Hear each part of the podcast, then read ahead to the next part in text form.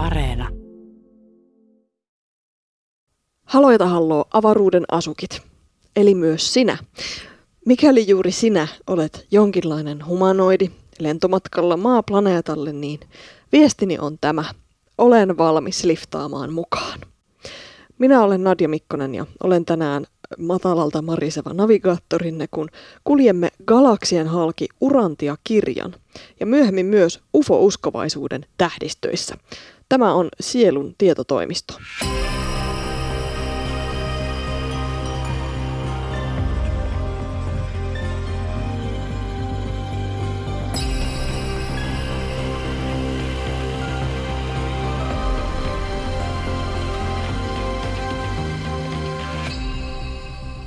Siellä on tuota kymmeniä erilaisia olentoluokkia, jotka ovat osallistuneet tämän kirjan tekstin tuottamiseen. Suurin olentoryhmä on tämmöinen niin sanottu keskiväliolennoiksi nimitetty olentoryhmä. Tämä on Raimo Alahynnilä, Suomen Urantiaseuran sihteeri. Ja kuulenkin jo galaksien takaa kysymyksen, mikä on Urantia? 1900-luvun alussa tapahtui Yhdysvalloissa seuraava merkillinen tapaus. Lääkäri ja psykiatri William Sadler käy katsomassa naapuriaan, joka on muuttunut levottomaksi uniensa aikana. Naapuri alkaa puhua äänellä, joka ei kuulu hänelle, ja kertoo olevansa vierailija toiselta planeetalta. Herätessään hän ei muista asiasta mitään. Sadler totesi pian lääkärinä, että kyseessä ei ole lääketieteellinen tila, vaan aito viesti. Nämä naapurin kautta puhuvat ilmoituksen antajat esittäytyivät keskiväliolennoiksi. Tämän nimettömäksi jääneen naapurihenkilön kautta viestejä alkoi tulla tiuhaan. 20 vuotta tilan jatkuttua olennot viestittivät hänen kauttaan, että nyt olisi aika esittää olennoille kysymyksiä, jotka pohdituttavat. Sadler kokosi pienen joukon ihmisiä. He saivat esittää kontaktihenkilön kautta kysymyksiä ja vastaukset ilmestyivät esimerkiksi käsiin kirjoitettuna valmiina tekstinä yöpöydälle. Vuosien mittaan tuo teksti laajeni ja lopulta valmistui. Syntyneen kirjan ympärille perustettiin Urantia veljeskunta 1955 ja kirjasta kiinnostuneet ryhtyivät opiskelemaan tätä pari tuhatta sivuista järkälettä.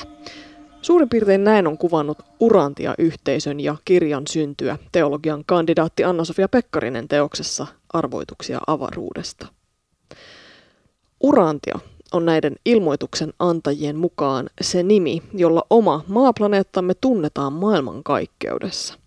Kirja sisältää hillittömän kirjon aiheita raamatullisista tapahtumista moraalioppeihin.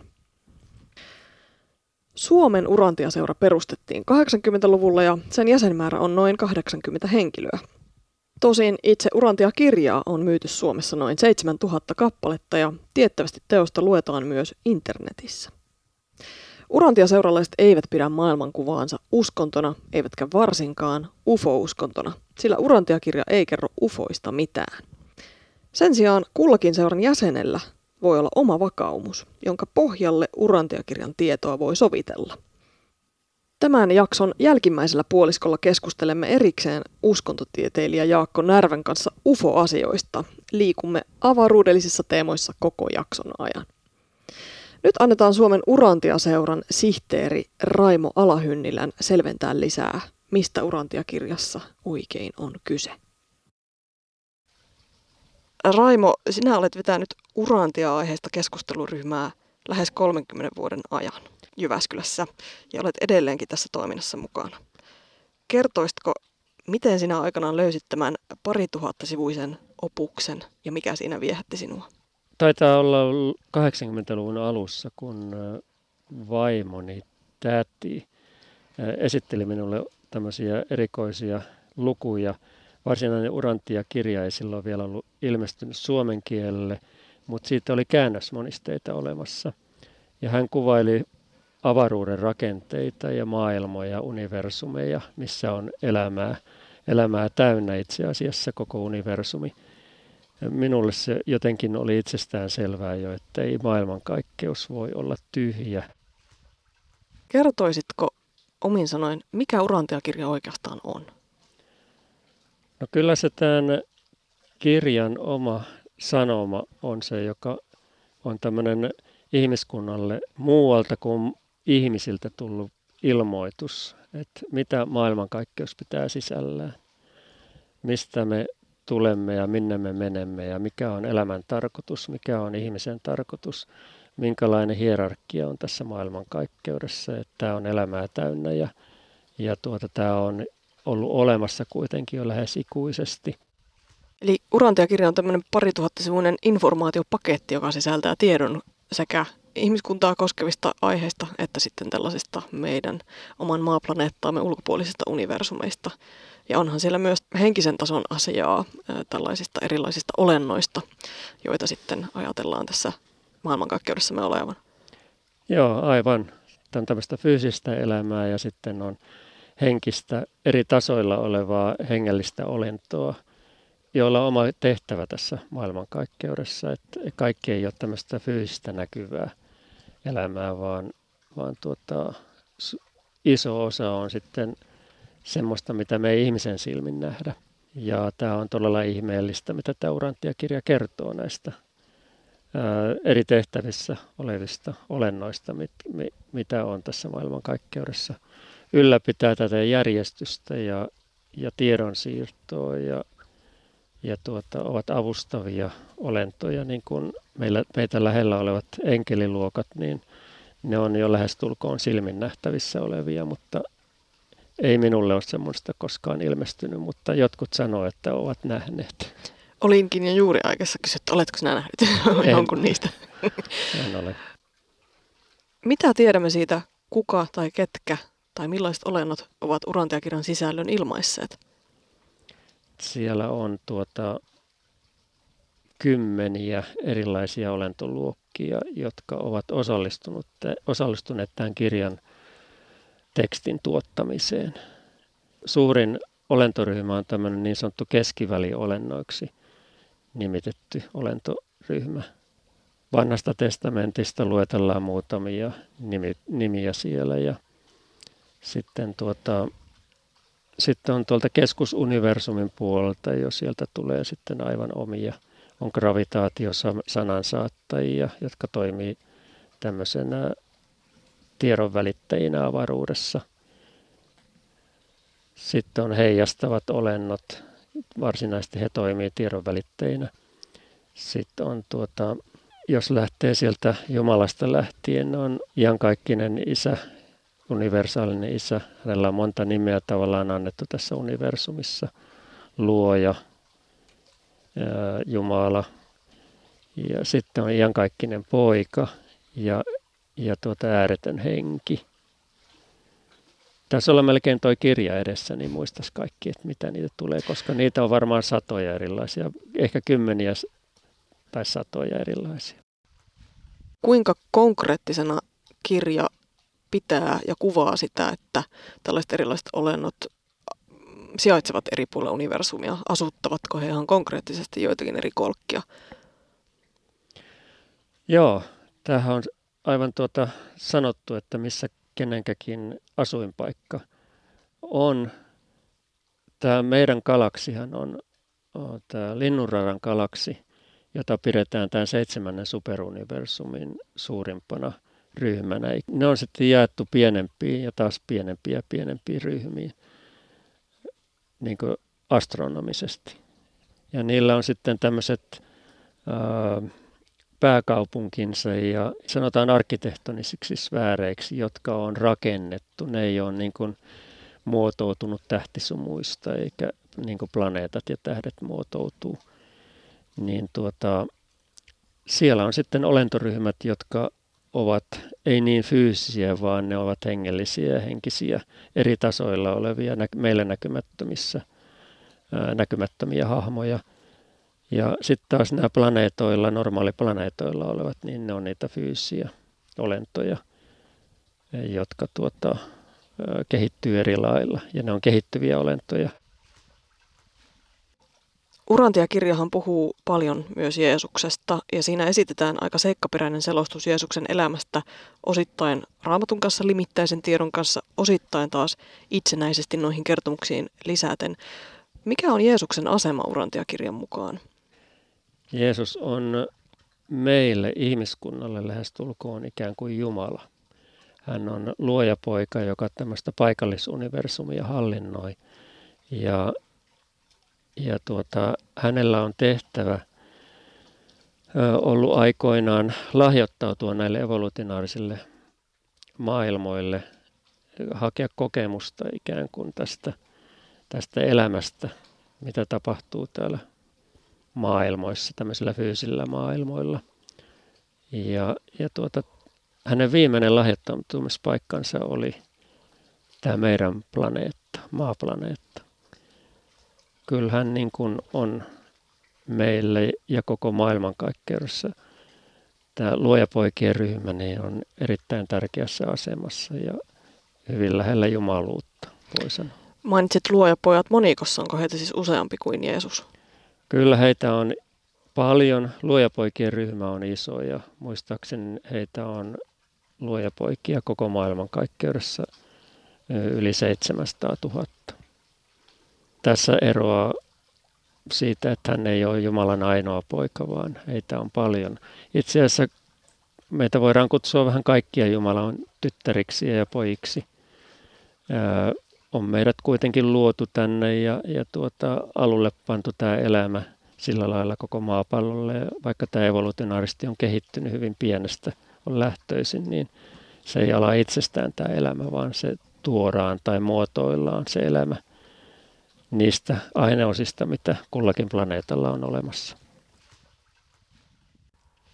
Ymmärtääkseni Urantiakirjan mukaan on yksi Jumala ja se on vieläpä kaikille sama Jumala. Kyllä, hän on tämä maailmankaikkeuden luoja ja ylläpitäjä ja al- äh, ollut olemassa ikuisesti jo. Hänen alkuperänsä ei sen kummemmin sanota, koska hän on ollut ikuisesti. Kyllä sitä niin kuin ja, Jumala tavallaan jakaa ja näitä tehtäviä ja, ja, ja asioita sitten alaspäin aina semmoisille luokille, jotka sitä pysyy, pystyy tekemään, että ihan niin kuin aivan yksin tätä maailmankaikkeutta halua viedä eteenpäin. Jumala on siis urantiakirjan mukaan taitava delegoimaan asioita. Kyllä näin voi, voi varmaankin sanoa. Muutenhan tämä olisikin tylsää, että ei olisi nämä, nämä olennot olisi vaan luotu olemaan vaikkapa täydellisiksi olennoiksi, mutta heillä ei olisi mitään tehtäviä. Se olisi tylsää. Erään sanonnan mukaan varmin merkki maapallon ulkopuolisesta älyllisestä elämästä on se, että meihin ei ole otettu vielä yhteyttä. Okay. Mutta Urantia-kirjan mukaan tämä yhteys on siis todellakin jo syntynyt.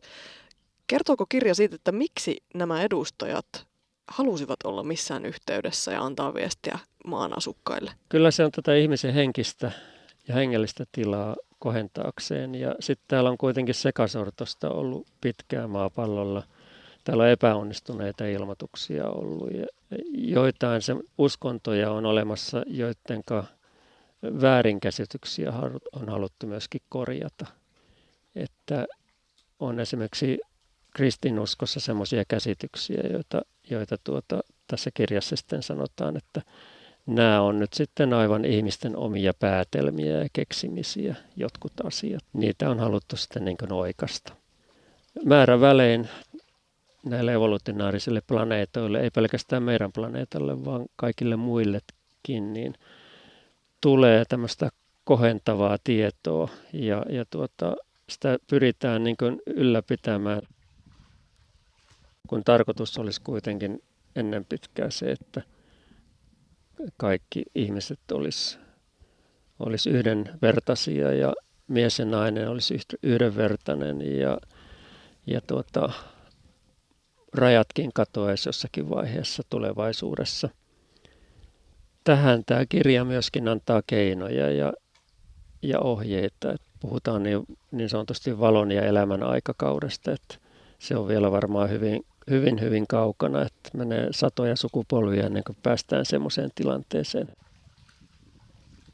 Urantiakirja luotiin tähän tekstimuotoonsa Yhdysvalloissa. Mutta ensimmäinen Yhdysvaltojen ulkopuolinen urantiaseura perustettiin kaikista maailmankolkista sitten Suomessa 1989. Ja sinähän olet ollut mukana urantia-yhteisössä jo tuolloin. Kertoisitko vähän siitä, että millainen oli tuon kirjan ja sen sanoman vastaanotto Suomessa tuohon aikaan? No hyvin innostunut se oli ja suomenkielinenhän sitten taisi olla kolmantena käännöksenä koko maailmanlaajuisesti niin käännöstyö meneillään ja, ja tuota, sitä ennen perustettiin jo tämä yhdistys, Suomen Urantiaseura. Ja olin tosiaan mukanakin siinä y- installaatiotilaisuudessa Pieksämäellä 89 ja meitä oli joku 30-40 olisi ollut paikalla – nyt jo rupeaa olemaan sitten samoilla henkilöillä ikää siellä 60 ja 90 välillä, siltä väliltä. Mutta viime aikoina on tullut kovasti nuorempaakin porukkaa, aivan mukava. Tai sanotaan semmoista keski-ikäistä enimmäkseen. Ymmärtääkseni Urantiakirja kertoo kuoleman jälkeisestä elämästä, ensinnäkin asiana, joka tulee tapahtumaan. Ja muistaakseni jokainen ihminen saa kuoleman jälkeisessä elämässään jonkinlaisen oman universuminsa hallittavakseen. Olenko käsittänyt oikein? No siihen on varmaan tosi pitkä aika, mutta kuoleman jälkeinen elämä on pitkä jakso kouluttautumista eri sfääreillä, tämmöisillä koulutussfääreillä ja meistä tulee toivottavasti yhä hengellisempiä, henkisempiä olentoja. Ja me joskus sitten päästään semmoiseen vaiheeseen, jossa me pystytään sitten oikeasti toimimaan jo johtajina tavallaan niille tuleville universumeille tai niille maailmoille, jotka toimii tulevaisuuden asuinsijoina tämän kirjan mukaan, niin siihen voi mennä satoja miljoonia tai miljardeja vuosia, että ennen kuin siinä vaiheessa ollaan. Tämä on valtavan pitkä kouluttautuminen tähän koko universumin hallitsemiseen ja siis yksittäisten sfäärienkin hallitsemiseen. Eli mikä on ihmiselämän tarkoitus?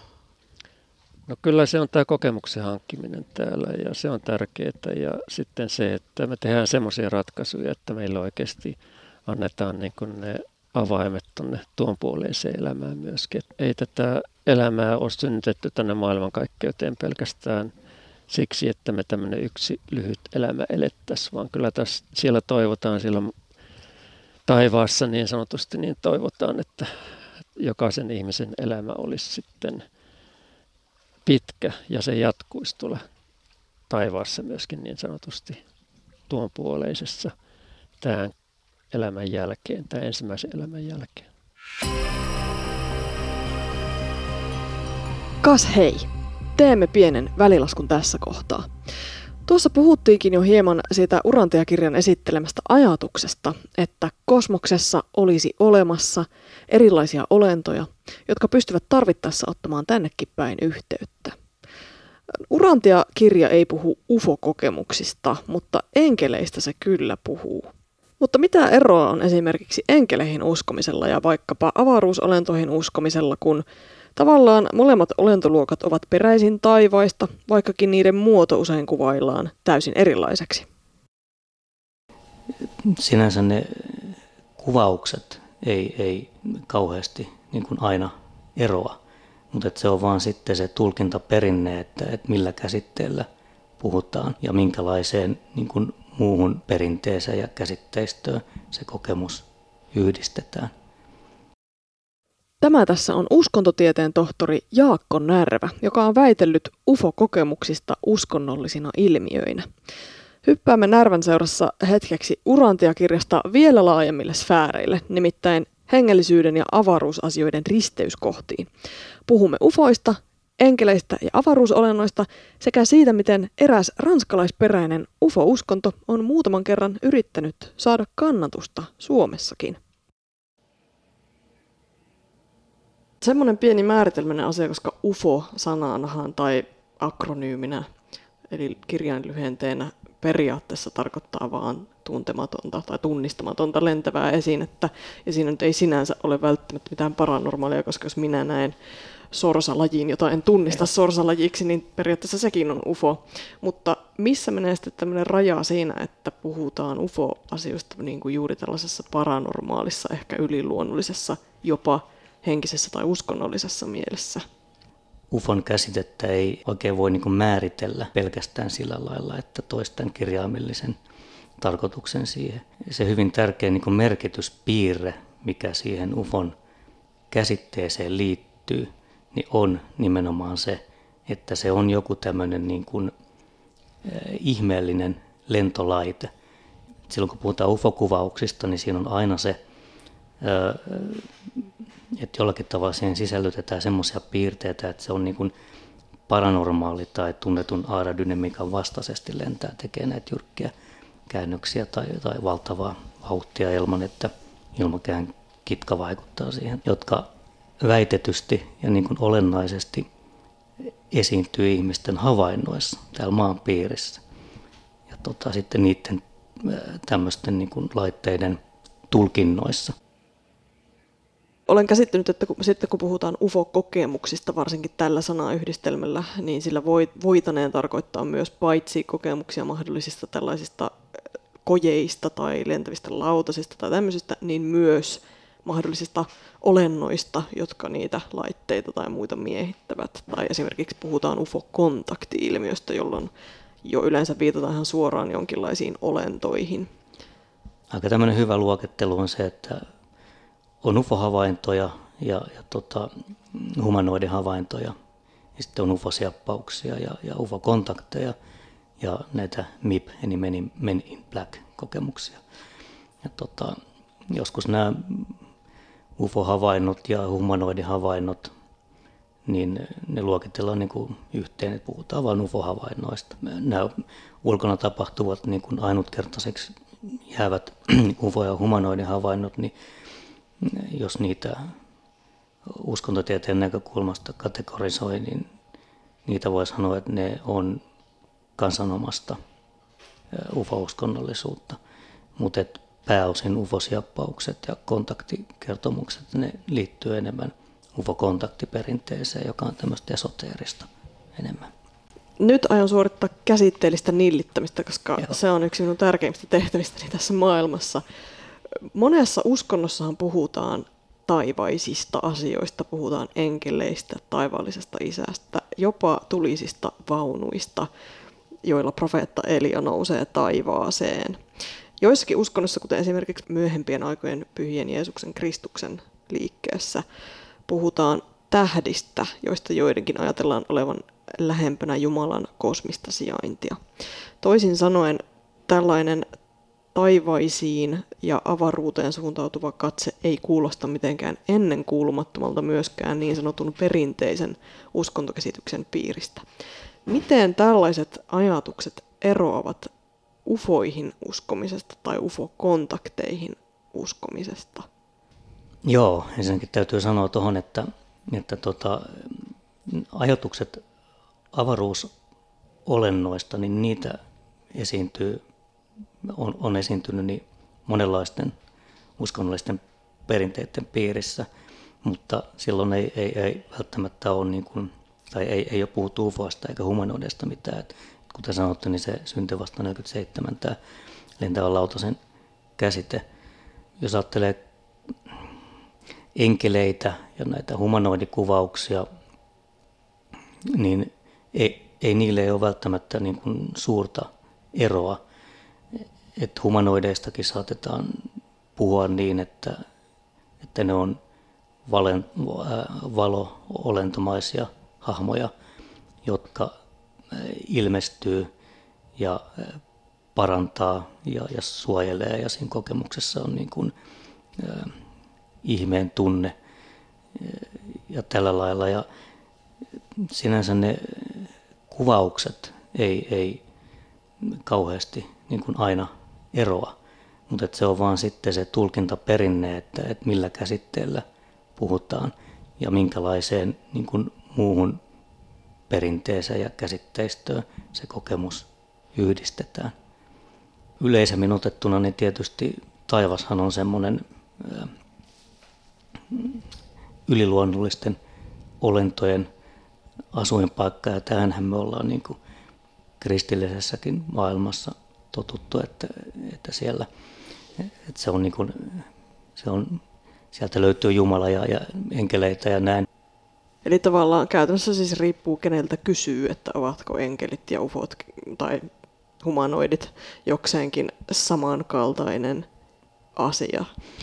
Niin, aika, aika pitkälle näin, että, että ufokokija tai humanoidikokija voisi sanoa, että kyllä silloin aina puhutaan jollain lailla näistä avaruus- tai ulottuvuusolennoista tai ylevistä tai henkevistä olennoista jostain toisesta ulottuvuudesta, että, mutta että hän voisi sanoa, että, no, että toiset sanoo niitä enkeleiksi ja toiset sitten ihan miksi vaan, että Kumpi on nykypäivänä salonkikelpoisempaa? Se, että joku puhuu vaikkapa iltapäivälehdessä enkelikokemuksistaan vai se, että joku puhuu ufokontaktikokemuksestaan? Enkelit on ehkä nyt viime vuosina ollut vähän enemmän pinnalla. Et siinä mielessä saattaa olla, että se on vähän salonkikelpoisempaa ja, ja perinteisestihän se tietysti on näin, että, että, että, että enkele, enkelikokemukset ja niin kuin kristillisistä opeista puhuminen on, on niin kuin ollut enemmän semmoista vakavasti otettavampaa ja, ja ikään kuin oikeaa uskonnollisuutta. Mutta sitten taas UVO-asiat koetaan marginaalisemmaksi ilmiöksi ja vähän semmoiseksi niin kuin enemmän vitsiksi. Ja se onkin niin kuin enemmän tämmöisen niin kuin vitsin ja, ja niin kuin huumorin asemassa. Kyllä, kyllä siinäkin on niin kuin tapahtunut edistystä, että, että kyllä näitä asioita ymmärretään ja, ja niin kuin mediassakin nykypäivänä kirjoitetaan aika, aika hyvin, hyvin näistä ja, ja ymmärretään, että ne on ihmisille ihan samanlaisia niin kuin tärkeitä niin kuin maailmankuvallisia asioita, jotka antaa niin kuin merkityksen kokemusta. UFO-uskonnollisuus, mä määrittelen sen sillä lailla, että siinä uskotaan ufoihin tai muihin UFO-ilmiöihin, kuten esimerkiksi humanoidin tai ufosiappauksiin. Ja, ja nämä on selvästi jotakin, mitä voi sanoa niin kuin yliluonnollisiksi ilmiöiksi. Sitten on erikseen niin kuin esimerkiksi psykiatriset kokemukset tai ihan tämmöiset tietoiset valheet, mutta että jos, jos ihminen niin kuin tosissaan uskoo ufoihin tai ufoilmiöihin, silloin voidaan puhua ufo-uskonnollisuudesta. Maailmalla on joitakin varsinaisia UFO-uskontoja, jotka ovat ainakin käsittääkseni yrittäneet vähän rantautua Suomeenkin. Yhtenä esimerkkinä aika omalaatuinen raelilaisuus. Ymmärtääkseni ainakin heidän lentolehtisiään on näkynyt Suomessakin tai jonkinlaista pientoimintaa. Kyseessä on aika lailla eurooppalaislähtöinen UFO-liike, jossa on muistaakseni ranskalainen journalistimies, joka sitten julistautui Rael-nimiseksi profeetaksi. Joo, ne on, on tota, käynyt täällä kyllä muutaman kerran, mutta suomalaiset ei oikein ole innostunut tästä niin kuin raalilaisuudesta.